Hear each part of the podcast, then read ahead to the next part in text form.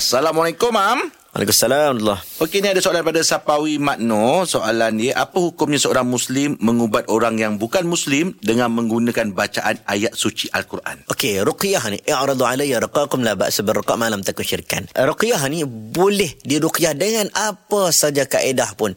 Sama ada Quran ataupun bukan Quran dalam bahasa Arab asalkan dia tidak mengandungi unsur-unsur syirik. Jadi, kita ruqyah non muslim hukumnya harus. Okey. Okay. Kita ruqyah orang Islam mm-hmm. haruslah mm-hmm. percaya Quran. Kalau kita ruqyah non muslim mm-hmm.